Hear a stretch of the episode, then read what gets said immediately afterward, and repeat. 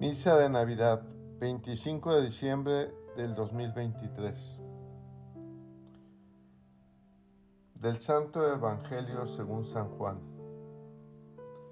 En el principio ya existía la palabra, y aquel que es la palabra estaba con Dios y era Dios. Ya en el principio Él estaba con Dios. Todas las cosas vinieron a la existencia por Él, y sin Él nada empezó de cuanto existe. Él era la vida, y la vida era la luz de los hombres, y la luz brilla en las tinieblas, y las tinieblas no la recibieron. Hubo un hombre enviado por Dios que se llamaba Juan. Este vino como testigo para dar testimonio de la luz, para que todos creyeran por medio de él. Él no era la luz, sino testigo de la luz.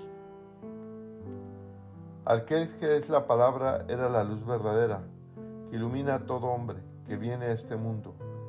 En el mundo estaba, el mundo había sido hecho por él, y sin embargo el mundo no lo conoció. Vino a los suyos y los suyos no lo recibieron, pero a todos los que lo recibieron les concedió poder llegar a ser hijos de Dios, a los que creen en su nombre, los cuales no nacieron de la sangre, ni del deseo de la carne, ni por voluntad del hombre, sino que nacieron de Dios. Y aquel que es la palabra se hizo hombre y habitó entre nosotros. Hemos visto su gloria, gloria que le corresponde como unigénito del Padre, lleno de gracia y de verdad. Juan el Bautista dio testimonio de él clamando, a este me refería cuando dije, el que viene después de mí tiene precedencia sobre mí porque ya existía antes que yo. De su plenitud hemos recibido todos gracia sobre gracia, porque la ley fue dada por medio de Moisés, mientras que la gracia y la verdad vinieron por Jesucristo. A Dios nadie lo ha visto jamás. El Hijo unigénito que está en el seno del Padre es quien lo ha revelado. Palabra del Señor. Gloria a ti, Señor Jesús. El evangelista San Juan, al hablarnos de la encarnación del Hijo de Dios, no nos dice nada de todo ese mundo tan familiar de los pastores, el pesebre, los ángeles y el niño Dios con María y José. San Juan se adentra en el misterio desde otra hondura. En Dios estaba la palabra, la fuerza de la comunicación y la revelación de Dios. En esa palabra había vida y había luz. Esa palabra puso en marcha la creación entera.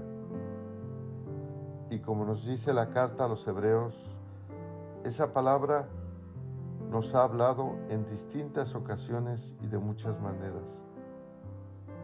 Nosotros mismos somos fruto de esta palabra misteriosa. Esa palabra ahora se ha hecho carne y ha habitado entre nosotros.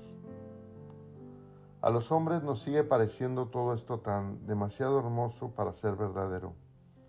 Un Dios hecho carne, identificado con nuestra debilidad, respirando nuestro aire y sufrimiento y nuestros problemas. Y seguimos buscando a Dios arriba, en los cielos, cuando está aquí abajo en la tierra. Y seguimos persiguiéndolo fuera sin acogerlo con fe en nuestro interior. Una de las grandes contradicciones de los cristianos es confesar con entusiasmo la encarnación de Dios y olvidar luego que Cristo está ahora en medio de nosotros. Y sin embargo, después de la encarnación, a Dios solo le podemos encontrar entre los hombres, con los hombres y en los hombres. Dios ha bajado a lo profundo de nuestra existencia y la vida nos sigue pareciendo vacía. Dios ha venido a habitar en el corazón de los hombres y sentimos un vacío interior insoportable.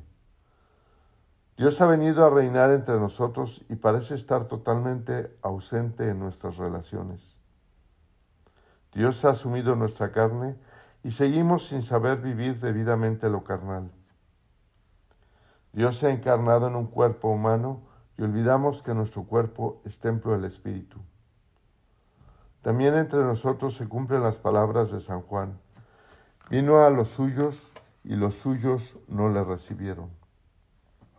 Dios busca acogida en nosotros y nuestra ceguera cierra las puertas de Dios. Y sin embargo, es posible abrir los ojos y contemplar al Hijo de Dios lleno de gracia y de verdad. El que cree siempre ve algo. Ve la vida envuelta en gracia y en verdad. Tiene en sus ojos una luz para descubrir en el fondo de la existencia la verdad y la gracia de ese Dios que lo llena todo. ¿Dónde podremos nosotros hoy encontrar esa palabra para acogerla con fidelidad? Ciertamente podemos percibir a Dios en la naturaleza, en los acontecimientos de nuestra vida, en muchas personas con las que a diario nos encontramos, como lo han hecho muchos santos. Podemos seguir su rastro en la historia de los pueblos. Hemos de encontrarla en el fondo de nuestro corazón, pero los creyentes Contamos con un camino privilegiado, la Sagrada Escritura. Estos libros que recogen la experiencia religiosa de Israel y nos ofrecen la vida, el mensaje, la muerte y resurrección de Jesús. El creyente no se acerca a la Biblia para leer un libro, sino para escuchar a alguien. No trata de conocer una doctrina, sino encontrarse con la persona de Cristo Jesús. No buscamos aprender una sabiduría nueva, sino dejarnos penetrar por la fuerza y la luz del mismo Dios. La celebración navideña de la encarnación de la palabra de Dios tiene que ser para los creyentes una invitación a acercarnos con más asiduidad a los libros sagrados.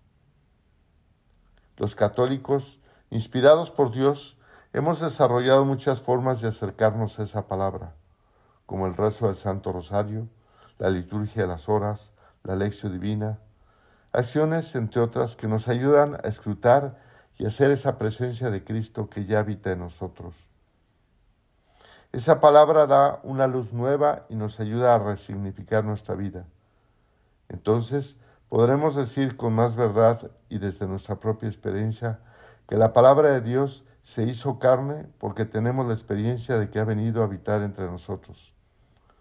Pidámosle en este tiempo de Navidad al Señor, saberlo descubrir y poder recibir en ella esa fuerza transformadora para nuestras vidas. Que así sea.